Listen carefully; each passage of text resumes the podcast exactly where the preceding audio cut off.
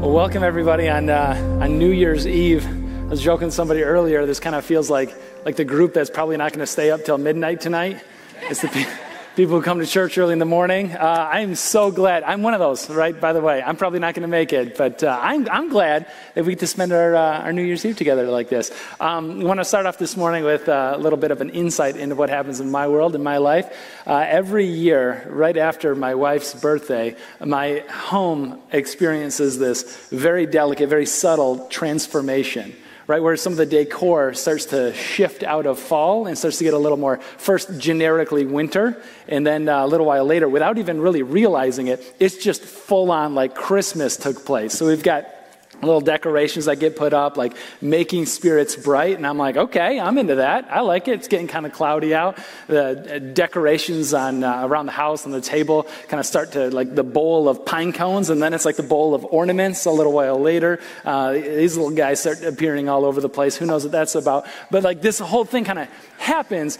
And it was like probably 15 years into our marriage before I, I realized that it was happening to me. I just kind of like figured little elves came out at night and just kind of redecorated the house. I was like, that's convenient. I like that.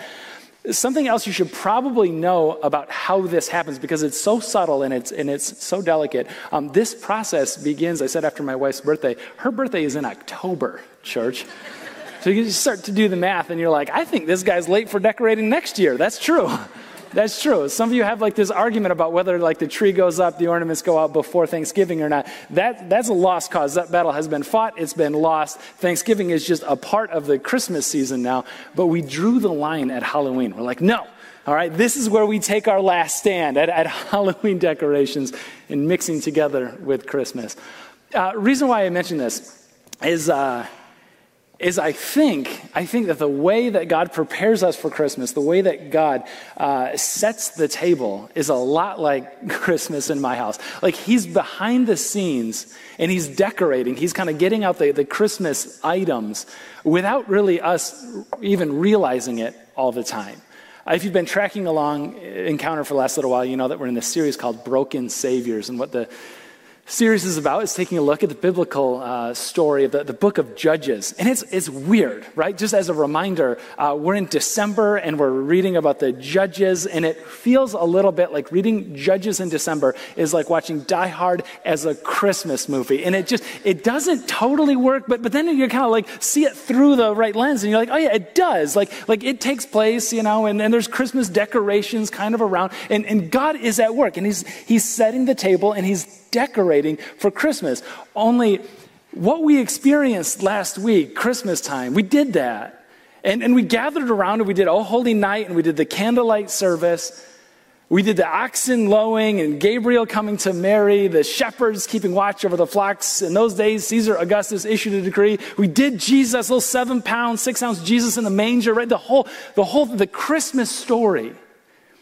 But like today, we, we get to like pull back the curtain on that just a little and say, man, that story was hundreds, even thousands of years in the making. And today we get to see one of those stories about how God was setting the table, about how God was decorating for Christmas long before anybody was even paying attention. And we're going to do that by by dropping in on a few different stories. One of the story we're going to hang out most is the story in the book of Ruth. It's right after the Judges, but we're going to give us a bye on the broken saviors kind of thing because it happens in the time of Judges. So asterisks. But we're going to, we're going to share this story and cast it maybe in a, in a new light as a Christmas story. Um, the story takes place, and it's, it's a spiritually dark time, and there's no way we can get around that. But what do we always say? We say that the light shines brightest in the dark. And this story is a perfect example of that. It's such a bleak time, it's such a dark time, but Ruth just jumps off from the pages and provides so much hope in the dark. Uh, I want to make a note on that word hope because I discovered this earlier this week and I thought it was so cool. I needed to share it. It's a lot of my life. It's like, hey, I got to share this with my friends. Uh, the first time that the word hope appears in the Bible is actually in the book of Ruth, Ruth, Ruth chapter 1. Uh, and you, you, dig into that, that, that, that was new information to me. Uh, what I did know, and I've shared before, and we just kind of come back to it again and again, is when we talk about hope in this story, when we talk about the hope of Christmas, about the Savior who isn't broken, the Savior who isn't gonna, who's going to fully and finally rescue us, when we talk about hope, it's biblical hope is different than worldly hope, than the English word hope. Because usually when we think about hope in the English language, we think about it defined as something that, that I'm not sure if it's going to happen, but I really, really hope it does. I really, really want it to. The Lions winning the Super Bowl. I hope that the Lions win the Super Bowl, but I'm also pretty sure that the NFL is going to do everything in their power to make sure that that's not going to happen. Some of you saw the game. I hope that the Lions win the Super Bowl. I'm not sure it's going to happen. I just I really really want it to. You see how we use hope. Biblical hope is different though because biblical hope is grounded and framed in something else entirely. Biblical hope is something that I'm confident will happen. It just hasn't happened yet. And so, biblical hope is something that you can reorient it, recalibrate, re- re- redo your entire life, restructure your entire life in order to build it upon this hope. I'm confident that will happen. It just hasn't happened yet. As we move through the year and we conclude it now on December 31, New Year's Eve, and we hope that good things are yet to come. We hope that we get to meet God someday. We hope that He's going to put everything together in its place. We don't just really, really want it to happen. It's so important that we recognize that it will happen. We will meet Him, He will put it together. It just hasn't happened yet. And that is the story of Ruth. Let's, uh, let, let's jump into it. Uh, you can follow along in the Bible. We're going to also have the, uh, the words, words up on the screen behind me. But what we're going to do is start off in, uh, in, in, verse 1 of chapter 1 in the book of Ruth. So, in the, in the days when the judges rule, that's my bye that I get. We got the, yeah. Um, you didn't see it on the conference monitor, but we're good. All right. In the days when the judges rule, that's my bye that I get to, uh, I get to do a Ruth story in the Broken Savior series. Uh, there was a famine, come back to that, in the land. So a man from Bethlehem in Judah, together with his wife and two sons, went to live for a while in the country of Moab. Come back to that. The man's name was Elimelech, and the wife's name was Naomi, and the names of his kids were very difficult to pronounce, and they're going to die soon. Anyway, so we're going to move on. Spoiler alert for those of you who haven't read it. And this, it's a ble- it's such a bleak story, okay? And it was just lightning, lightning version of the whole thing. Um, two chapters in the book of Ruth, but there's, it's just absolutely loaded with meaning. We get two chapters in the book of, uh, two verses in the uh, first book, uh, a couple of verses in Ruth. In the days when the judges ruled, so we know in those days Israel had no king. Everybody did what was right in their own eyes. And the subtext on that one is people did what they want, when they want, with whom they want, as long as nobody got hurt. And the book of Judges is just everybody getting hurt always, all the time. That philosophy doesn't work out like ever. So while all this is going on, Israel had no king. There was a famine in the land. So this man named man uh, in, in, Bethlehem, there's a fam. Beth, uh, uh, Bet is house, Le is of, Chem is bread. There's uh, famine in the house of bread. That's bleak. Together with his wife and two sons, went to live in the country of Moab, their sworn enemy, and a very long ways away. Oh, by the way, the man's name was Elimelech. Wife's name was Naomi. Elimelech, my God is king. Naomi, sweet, honey, pleasant, something like that. So, just to kind of step back in and recap, in probably the darkest time in Israel's history, my God is king and his wife Pleasant left to go live with their enemies while there was a famine in the house of bread. Like I said, it's a bleak story. It's such a bleak story um, while they were away in the house, uh, in, the, in the land of Moab, living with their, with their sworn enemies. Uh, kids do what, what, what kids do. They grew up, the boys, they grew up, they got married, and they married a couple of Moabite women. This wasn't the plan, this wasn't God's plan. Not that he's against interracial marriage or anything like that. It's just it, God kind of knew that when you marry somebody, you marry their culture, you marry the people, you marry the beliefs that they have. And in this case, the boys married a, a couple of young ladies who are Moabite women, and they came along with their Moabite gods. And he forbid it. He didn't want it to happen, but I mean, it, it's a story. It happened. And then tragically, the two boys, they die off. Elimelech, my God is king, he dies. All the boys in the story die off. This was Naomi, mother in law now, with her two daughters in laws. One of them was named Orpah, fun fact. Oprah was originally supposed, the talk show, host, um, Oprah was supposed to be named Orpah, but like somebody mixed up the birth certificate, like when she was born. True story. And, uh, and it was Oprah instead of Orpah.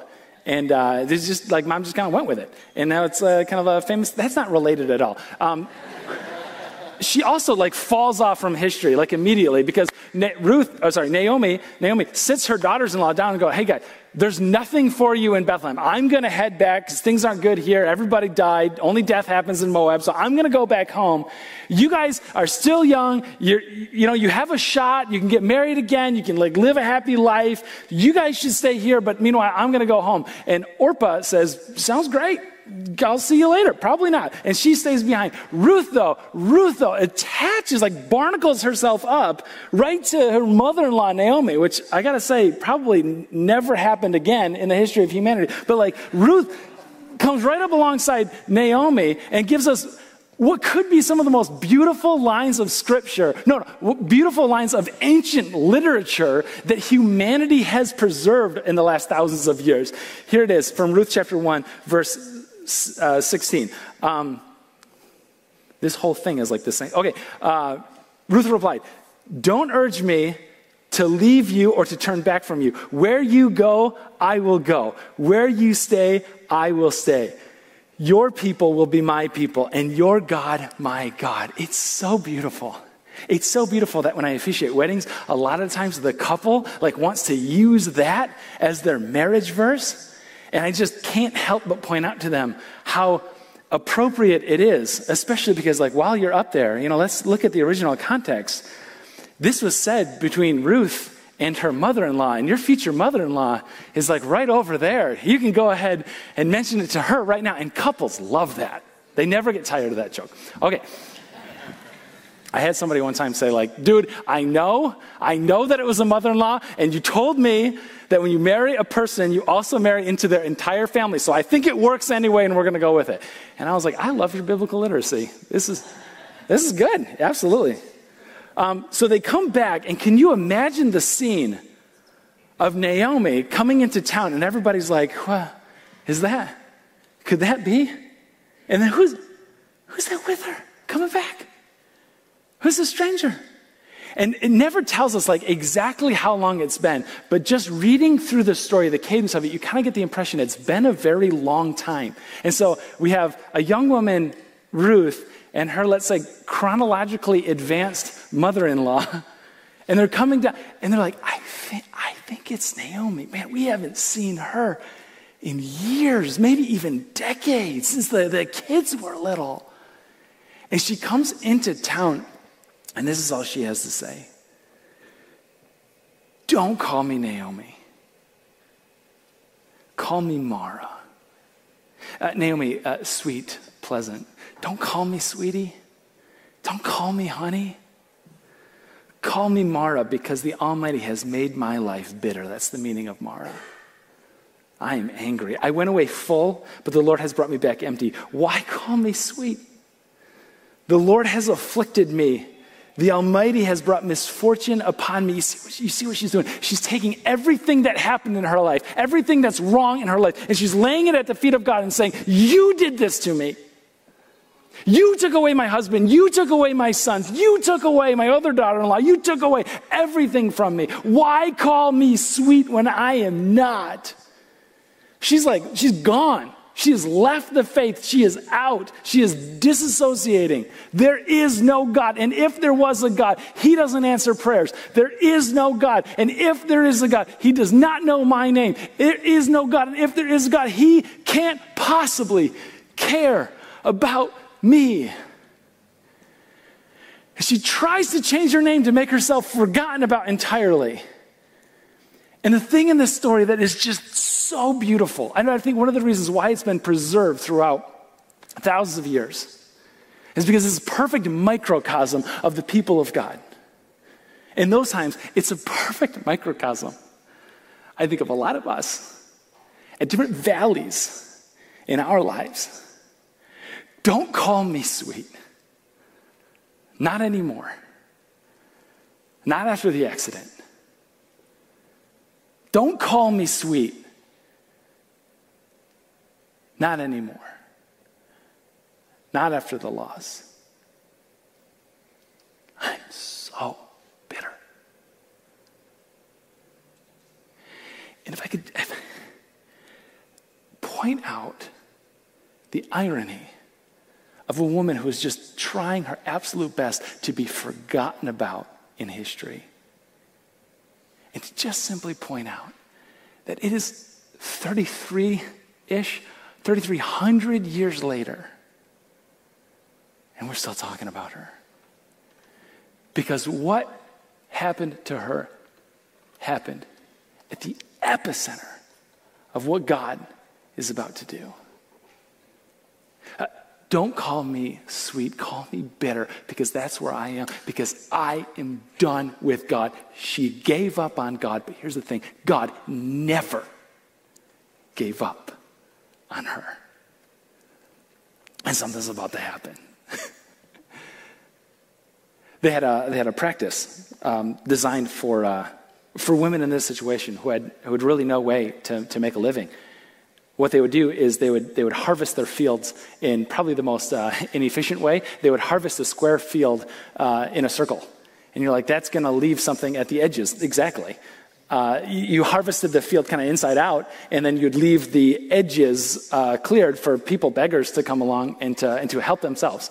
Uh, it was barley season, so that was what the, the, crop was. And so people like Ruth could come through and, and just kind of gather everything up from the, from the corners, uh, gleaning along the way you could probably imagine um, the people who would typically do this kind of work are kind of uh, uh, rough around the edges, let's say. It's incredibly dangerous sort of work. But, like, what other option did they have? What, what, what else were they going to do? So Ruth was out here, and she was gleaning around on the, on the edges, and she would bring her haul back home. And her mom, Naomi, wanting to be called Mara, would look at her and go, Ruth, where did you get all that barley? She's coming back with, like, these Santa Claus size, like, totes, you know, these, these bags bags coming back. And mom is like, You've got to be kidding me. How does this happen? And she's like, Well, mom, there's a boy. Now I get it, okay? Now I, and, and the boy kind of has this crush on her, and they're kind of they're doing this, they're doing this sort of dance. Except for what he sees in her is interesting. You can listen to it in verse uh, chapter 2, verse 11. Boaz says, I, I have been told all about what you have done. Her reputation went before her, not as a Moabite, but for everything else, for your mother in law, since the death of your husband, how you left your father and mother and your homeland, you left Moab behind and came to live with the people you didn't know before. And then maybe the most incredible part of this entire story takes place in the next line. He says, May the Lord repay you for what you have done. May you be richly rewarded by the Lord, the God of Israel, under whose wings you have come to take refuge. He's essentially looking at her and praying this blessing over her. And I just, I want to like take a step back from the story and read it as a historical event and think, how in the world does this happen? But for the grace of God. Because sometimes we, we look at this story and we see it through the lens of like this Hollywood epic, you know, like, uh, uh like a Hallmark movie, you know, where like the, the, the, busy businesswoman in New York City, like, you know, goes back home and falls in love with this, you know, boy that she knew back in, back in high school or middle school or who never left. You know, I've seen a couple of them along the way. We, we tend to look at stories like this through the lens of like The Bachelor, where like he's the eligible Boaz, you know, and he's, he's got some money, right? He's, he's doing pretty well for himself. He's got multiple fields, we're told. He's got people work. He's got downlines, people uplines, however that works. He's a rich dude. And all, he's eligible bachelor, all these women are kind of scrambling to get a rose from him. I'm told this is how it works on The Bachelor. I don't know. But the thing about it is, I'm pretty sure on shows like that, like the women uh, will, will seclude themselves and spend hours in hair and wardrobe getting ready to make that first impression. Keep this in mind. Ruth, when we drop in, when, when Boaz starts to like, I think maybe we should protect her. I kind of like this girl, you know, make sure she can glean the absolute most.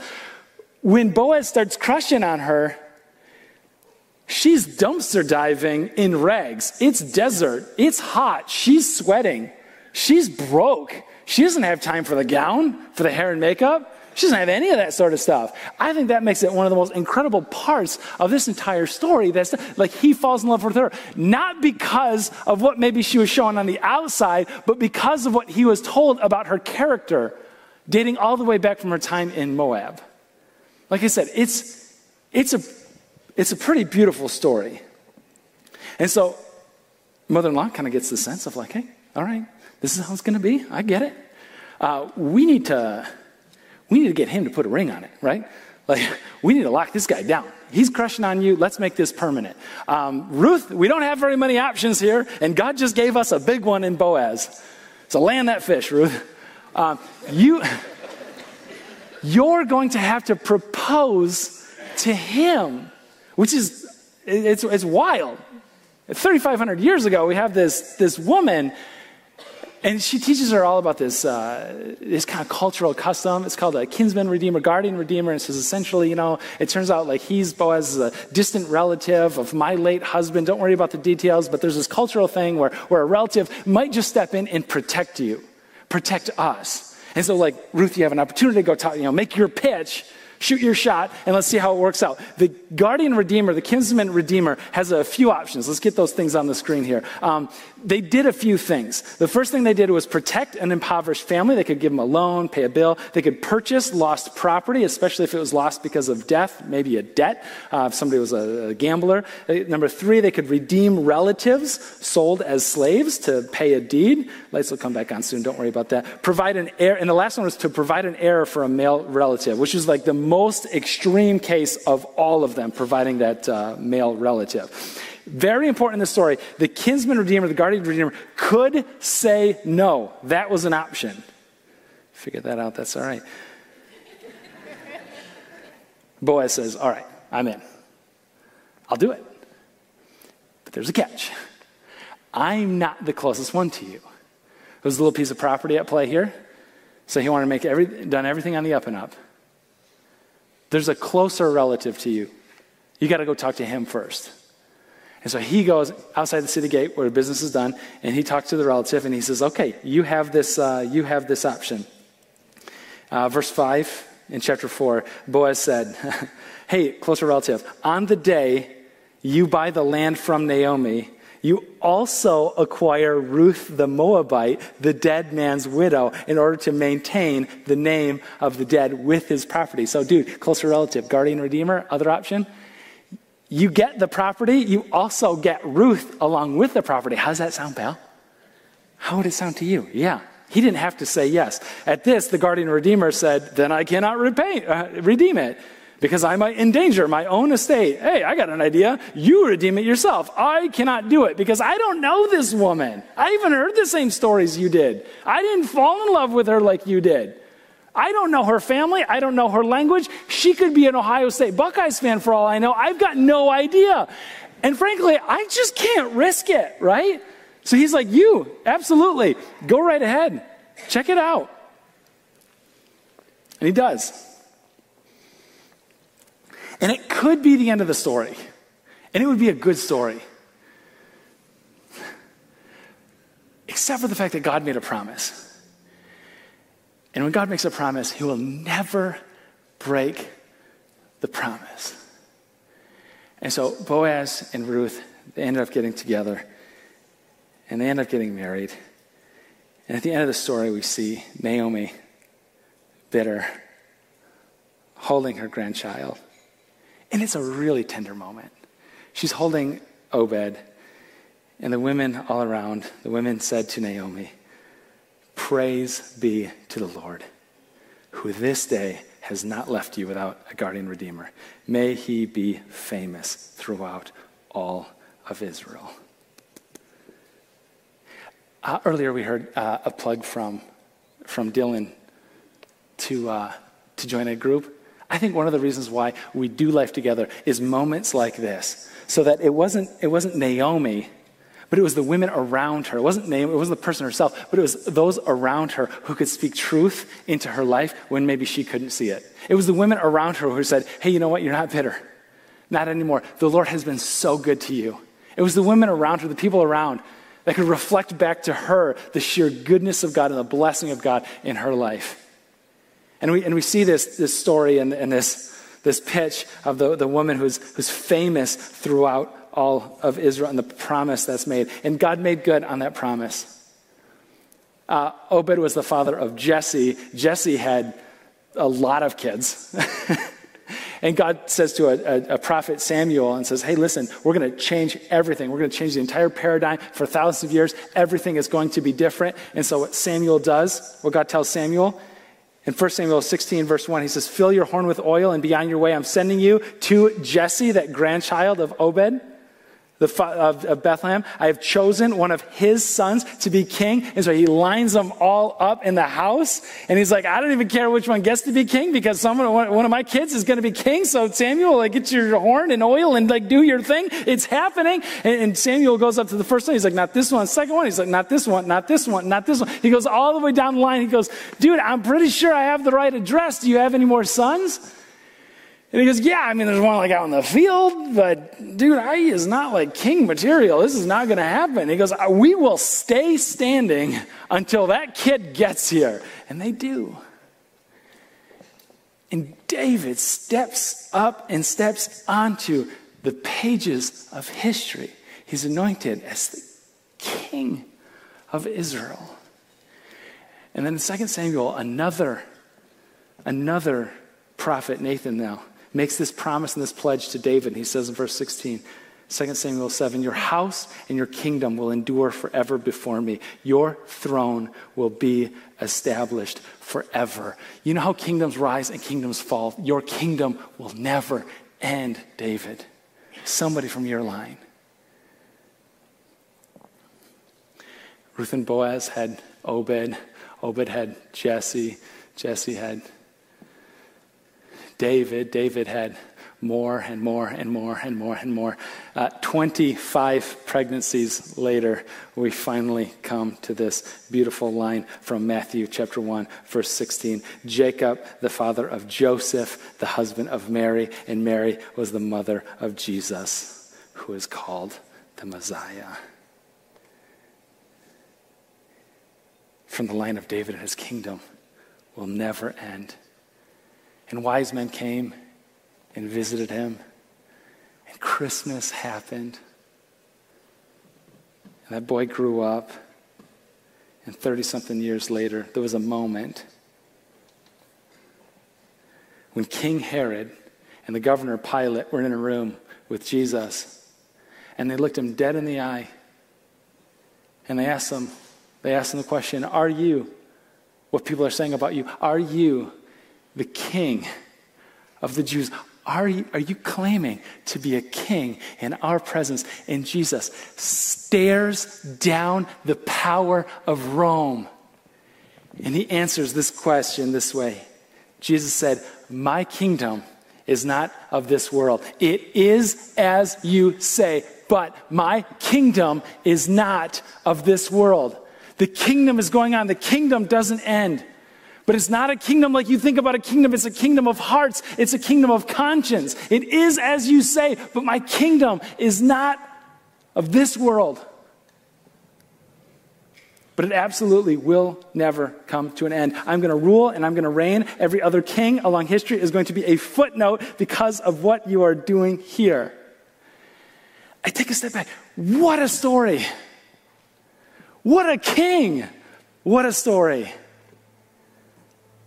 And all the while, all the while, we can see how God was setting the table, how God was decorating, how God was preparing for this moment at Christmas, long before Christmas took place, how God was decorating the world, getting ready for a Savior all along the way. And here, here's my hope for you as, as we end this year together is that this isn't just a story on a page but it's your story. So you have the opportunity to make this your story by saying yes to the King. Saying, God, you're in charge. You're better at driving my life than I am, so here are the keys. The answer is yes before I even know what the question is. Go ahead, God. I don't just want this to be a story, I want it to be my story. I yield my life to you, my King. I think it's important that when Matthew shares that genealogy, he shares Ruth right there, smack in the middle of it all. It's mostly fellas, but Ruth gets named. Because I think God wanted us to know, even though Naomi, even though mom gave up on God, God would never give up on her. I want you to know that no matter what your 2023 has been like, even if you find yourself at times giving up on God, He will never give up on you. This is the option, not to hear a story, but to make it your story. I want to invite you to stand up and let's pray to God together. And as I pray, and as you sense that, that yearning to say, I, I want Him, I want Him in charge of my life, say yes to the Savior. Say, I'm sorry for everything that I've done wrong. Thank you for providing a Savior, a help, a way out. Help me live a life worthy of this incredible calling that we've received. Let's pray together. Jesus, we're sorry for the ways that we contribute to the brokenness of this world, for all the ways that we've maybe tried to save ourselves. Thank you for providing this Savior in Jesus. Thank you for decorating for Christmas this entire time, thousands of years in the making. Uh, God, if you could have called this shot like this 1,300 years ahead of time, what might you be up to in our life? What kind of hidden work might you be doing with our setbacks and with our tragedies? Help us to not give up on you. Because, Jesus, you will never give up on us. You will always make a way. In your name we pray. Amen.